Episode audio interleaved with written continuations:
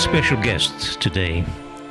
Irwin Cotler is the chair of the Raoul Wallenberg Center of Human Rights.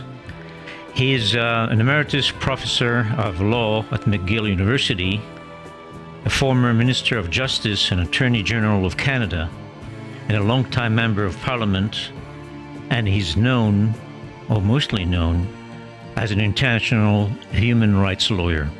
A feature article on Canada's Maclean's refers him as a counsel for the oppressed, while the Oslo Freedom Forum characterized him as a freedom's counsel. He's an international human rights lawyer, and Professor Cotler has served as counsel to prisoners of conscience, include Andrei Sakharov, Nathan Sharansky from the former uh, Soviet Union, Nelson Mandela from South Africa, Jacobo Timerman, Latin America, Professor Saad Eddin Ibrahim from Egypt, and he was chair of the International Commission of Inquiry into the fate of Raoul Wallenberg. And that's why it's a, not only an honor, but I would like to ask you, my dear friend Irwin, to tell me about not only about your work today, and um, this is uh, actually a special day. This is the 75th anniversary of the International Remembrance for the Holocaust. And this is really a timely, this is a defining moment because the world is in turmoil and we're going to speak about a couple of topics, but it's really a pleasure to have you on this program. Uh, this well, is very good to talk with you, Jordan. Thank you for that very kind introduction. As you mentioned, uh, we're speaking at a rather important, I would say, historic moment of remembrance and reminder of bearing witness and indeed uh, of taking action. Uh, as you indicated, it's a 75th anniversary of the liberation of, of Auschwitz, known otherwise as International Holocaust uh, Remembrance Day, uh, of the remembrance of horrors too terrible to be believed uh, on the anniversary of the liberation of the most brutal extermination camp of the 20th century, for which uh, there are no graves. And I, I might add that uh, this uh, International Day of Holocaust Remembrance is following up on an international uh, forum on uh, Holocaust remembrance and combating anti-Semitism that took place at Yad Vashem in Jerusalem, where uh, President Macron uh, was amongst uh, 50 world leaders who attended. And the questions that we have to ask ourselves at this point is what have we learned from all this? And more importantly, perhaps, what is it that we must do? And I think the first important lesson uh, is the danger of forgetting and the imperative of remembrance, le devoir de mémoire, the remembrance, I mentioned of horrors too terrible to be believed, but not too terrible to have happened. Of the Holocaust, as Nobel Peace Laureate Elie Wiesel put it, as a war against the Jews in which not all victims were Jews, but all Jews were targeted victims. Of the mass murder of six million Jews and millions of non Jews, not as a matter of abstract statistics, but as we say today on such moments of remembrance, that onto each victim there is a name. Each person has an identity. Each person is a universe. And coming out of the both the Talmud and the Quran is the notion that if you save a single life, it is as if you have saved an entire universe. Just as if you kill a single person, it is as if you've killed an entire universe. And so the first overriding lesson uh, that emerges from all this is that we are each, wherever we are, the guarantors of each other's destiny. The second thing is uh, the dangers of anti Semitism and the responsibility to combat it. From 1941 to 1945, 1.3 million people were deported to this death camp Auschwitz Birkenau. 1.1 million of them were Jews. Let there be no mistake about it. Jews died at Auschwitz because of anti Semitism. But anti Semitism did not itself die at Auschwitz, and it remains the bloodied canary in the mineshaft of global evil today. And as President Macron said and other world leaders said, important to remember also that while it begins with Jews, it doesn't end with Jews. And so the combating of anti Semitism has to be seen really as an obligation of our common humanity. The fourth or the third lesson I would say is the danger of indifference and inaction in the face of mass atrocity. What makes the Holocaust, and I would say the uh, genocide of the Tutsis in Rwanda, we've just commemorated the 25th anniversary of that. What makes this, these two genocides so unspeakable is not only the horror of the genocides themselves. What makes it so unspeakable is that these genocides were preventable. Nobody can say we did not know. We knew, but we did not act. The mass murder of Jews in the Holocaust was known as early as 1942. Millions could have been saved, but for the indifference and inaction of the bystander international community. The fourth is the danger of state sanctioned incitement to hate and genocide. And here too, uh, both with regard to Holocaust and other genocides that follows, we have to appreciate that they've occurred not simply because of the machinery of death, but because of state sanctioned incitement to hate and genocide. The demonizing of the other as prologue and justification for their ultimate killing. And it's important here to recall a, a judgment of the Supreme Court of Canada, which said that the very incitement to hate and genocide constitutes the crime in and of itself, whether or not acts of genocide follow, and that we have an international legal responsibility to combat this incitement at source and not wait until atrocities begin.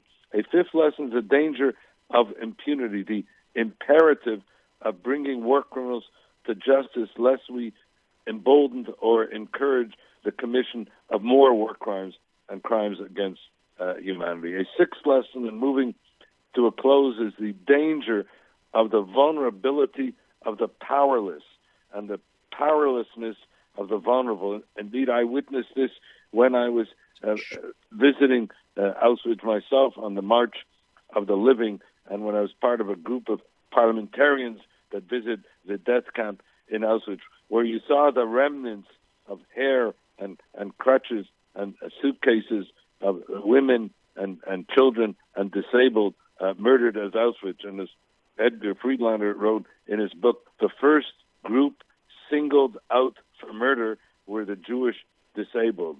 A seventh lesson is to remember uh, the heroic rescuers. You mentioned Raoul Wallenberg, after whom uh, our center uh, is, is, named. Uh, this is also the 75th anniversary, uh, some 10 days ago, of Raoul Wallenberg's disappearance in 1945. And that was that was actually the question that I wanted to tell you because to ask you, because you've been not only a staunch uh, champion about human rights, but you've picked a very particular cause, uh, which is the Raoul Wallenberg Human Rights, uh, which you, which you lead out of Canada. But now it's a, it's really a worldwide movement, and you have assembled an extraordinary panel of uh, international figures. And let me know more about what are your actions on that. Because after this thorough itemization of the articles of related to anti-Semitism and Holocaust, etc., by the end of the day, you know, we should probably uh, emulate uh, you know, people and individuals like yourself who are really doing actions. They walk the talk. They do what we say in Hebrew, hineni. Hineni, hineni.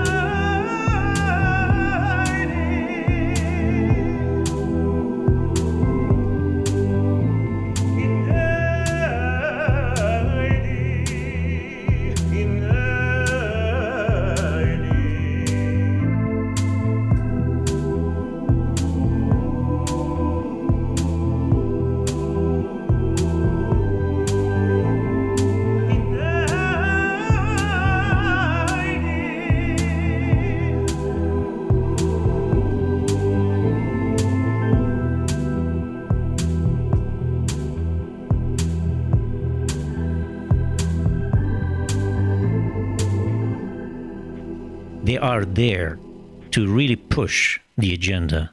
So tell me more about really what is really the Raoul Wallenberg today uh, uh, cause that you are defending. Well, uh, one of the causes just has to do with uh, trying to determine, you know, the fate of uh, of Raoul Wallenberg, known as a disappeared hero of the Holocaust, who saved uh, more Jews in six months uh, from July to the end of uh, December 1944 than almost any single government, as our Prime Minister of Canada, uh, Justin Trudeau, said just last week, and who demonstrated, and it's a lesson for all of us, that how one person with the compassion to care and the courage to act can confront evil and prevail. And in the case of Raoul Wallenberg, who was an ordinary citizen who became a junior diplomat, transform history. And so we have tried to. He was he was based where? He was inspired by this he, example. He was based where? In which country did he did he actually uh, save so many? Yeah. Well, what what lives? happened is, um, yeah, very quickly from May, middle May to the beginning of July, 1944. 440,000 Hungarian Jews were deported to the death camps in Auschwitz, the cruelest, most efficient killing field in all of the Holocaust. Raoul Wallenberg arrived as a Swedish diplomat in the Swedish legation in Budapest. And then through uh, bravado and bluff and cunning and courage and mobilization of other uh, diplomats and the like, uh, he then saved uh, 100,000 Jews. And so, as I said, what a whole bystander international community did not do, uh, Raoul Wallenberg did. And this brings me to your question about what are the causes that uh, we have taken on today, inspired uh, by uh, his courage. And the first thing is to combat the resurgent global authoritarianism, the assault on human rights, and regrettably, the retreat of democracies, as seen through uh, the eyes, the pain, and plight of political prisoners who have become uh, the targets of these resurgent global authoritarians. One one example is uh, the imprisoned uh, blogger uh, Raif Badawi in Saudi Arabia, and an interesting case here because uh, some 18 months ago, the foreign minister of Canada tweeted for the release of Raif Badawi and his sister Samar Badawi, who were both imprisoned in Saudi Arabia. And the Saudi Arabian authorities erupted and ejected the Canadian ambassador, recalled their ambassador uh, from Canada, suspended all trade and investment with Canada, etc. Regrettably, not one democracy came to Canada's defense. And that took us down the road, uh, as I said at the time, to the brutal murder of the Saudi journalist Jamal Khashoggi when Saudi leaders were emboldened by the silence of the democracy. So we have a twin thing here both to combat the resurgent global authoritarianism, both to promote and protect uh, democracy and democratic values, and of course to represent uh, those who are uh, imprisoned in these resurgent global authoritarianism. Another uh, iconic case is that of Nasrin Sotoudeh, a women lawyer uh, in Iran who has gone down the line in Iran for the women's movement who are increasingly being imprisoned, for juveniles threatened with execution, for journalists, for imprisoned human rights defenders, until she became a political prisoner herself.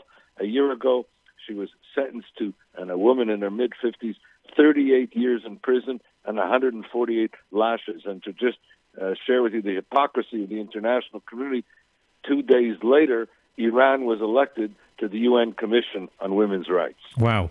Um, actually, this is really a continuum of what you always been doing, actually, Irwin.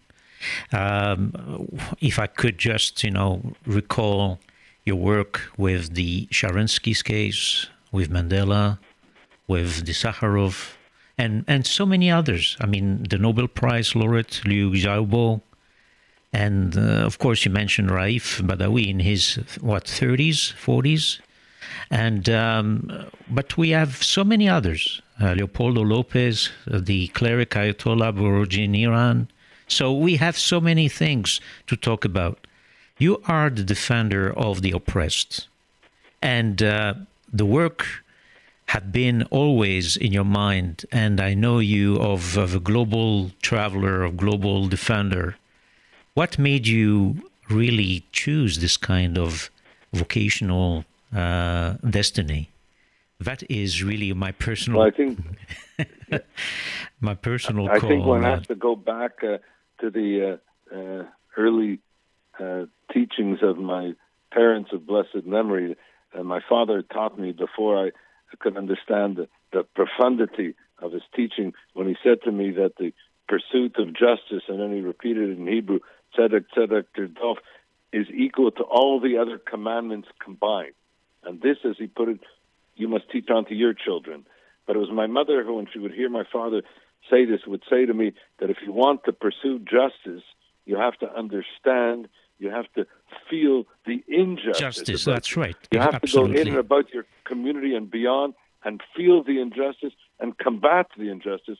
Otherwise, the pursuit of justice will be a theoretical abstraction. So these early teachings, combined by my meeting uh, some 50 years ago with Elie Wiesel, who became my mentor, my colleague, uh, my friend, and who taught me, among other things, the uh, le devoir de mémoire, but the importance of defending uh, political prisoners, that we must stand up uh, and act for their freedom. We'll make a pause and we'll come back to talk about the resurgent anti Semitism worldwide.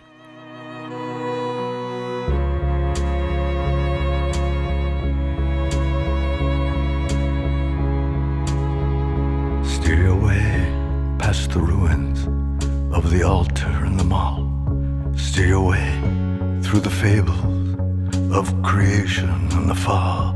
Steer away past the palaces that rise above the rot, year by year, month by month, day by day.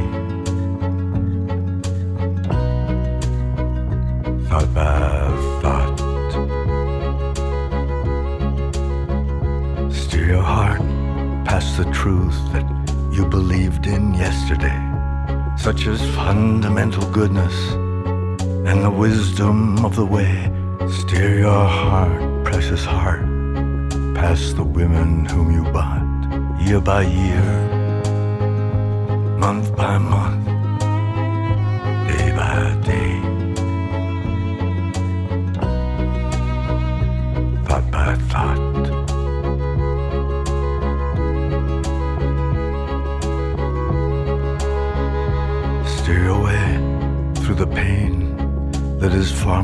than you, that smashed the cosmic model, that blinded every view. And please don't make me go there, though there be a God or not, year by year, month by month, day by day.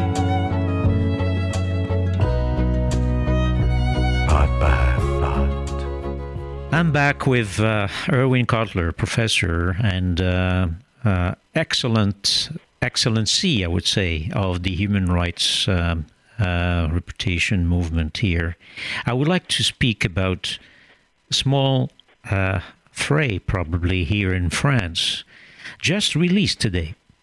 We had a report saying that 130% increase of acts of anti Semitism just in France happened last year.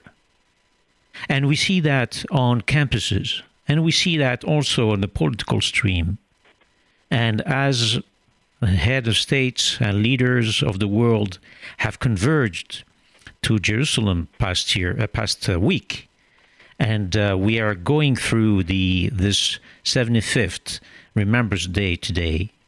I would like to see also some uh, insight from you, Irwin, about what you see about the uh, coming days or the coming months or coming years uh, with all this anti-Semitism, you know, uh, that we face.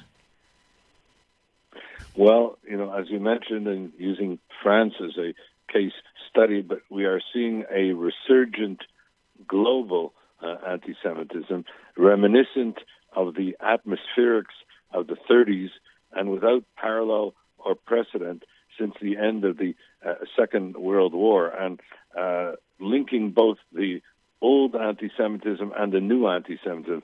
The old anti Semitism being the uh, discrimination against, denial of, assault upon the rights of Jews to live as equal members in whatever society they inhabit.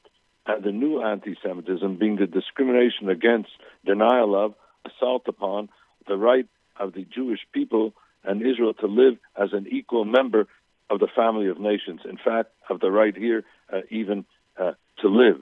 And so uh, we we see both these uh, anti-Semitic manifestations, and we also see the laundering of anti-Semitism under the protective cover of the United Nations, the authority of international law, the culture of human rights, and the struggle against racism. So we have an inversion here of, of values in, in that uh, regard. And I say this as somebody who comes from a country like Canada that's a strong supporter of, of the UN, of international law, of human rights, uh, of the struggle against racism, all of which I share. But all these have now been uh, inverted uh, to part of the uh, delegitimization and demonization of Israel as the targeted collective Jew among the nations.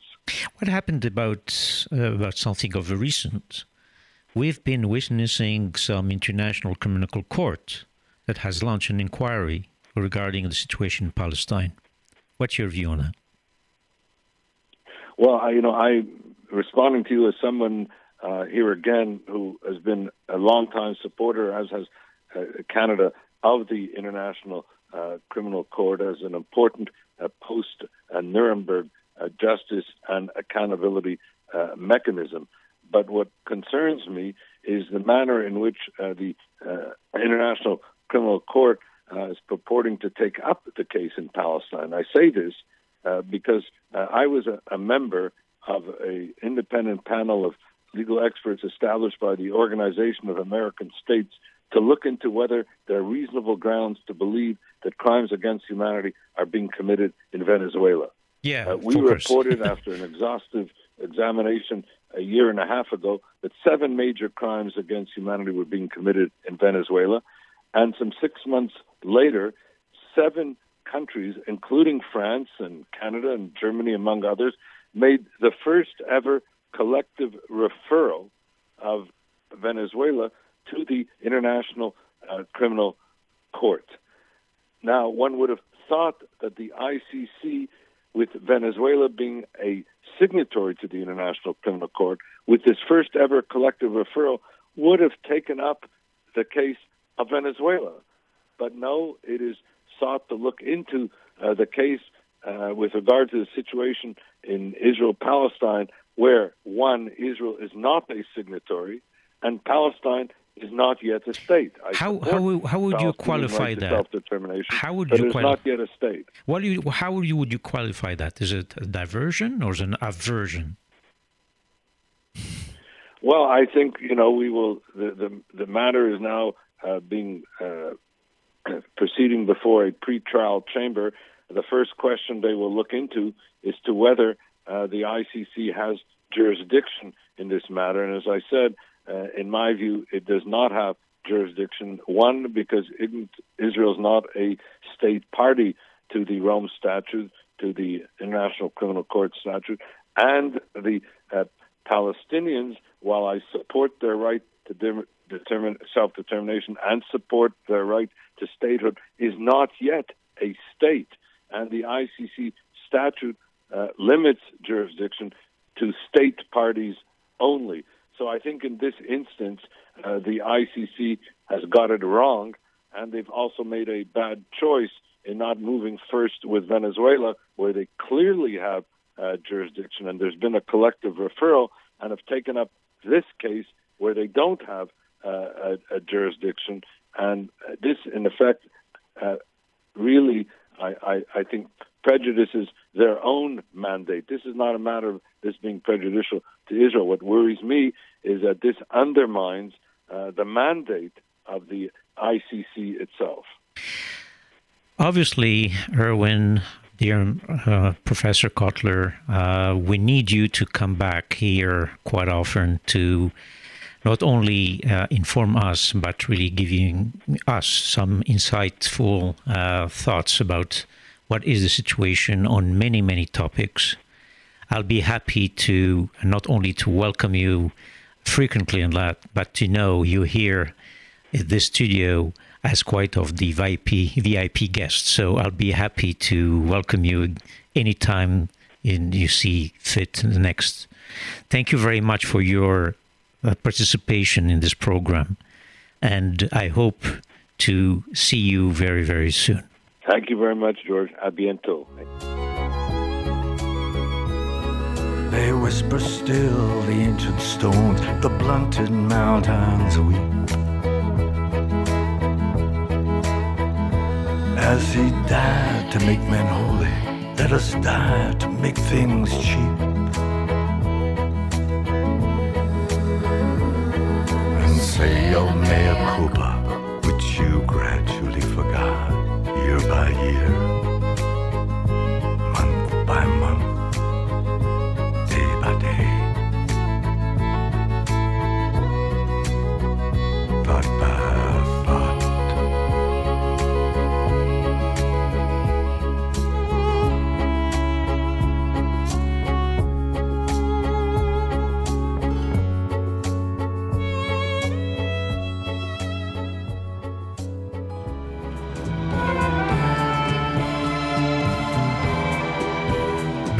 Please do search Nation Impact, the bi monthly program broadcast from France capitals, our recording studios in Paris, radio rcj.info website, or log in at the Apple and Android applications under SCJ FSJU. My name is George Hazan.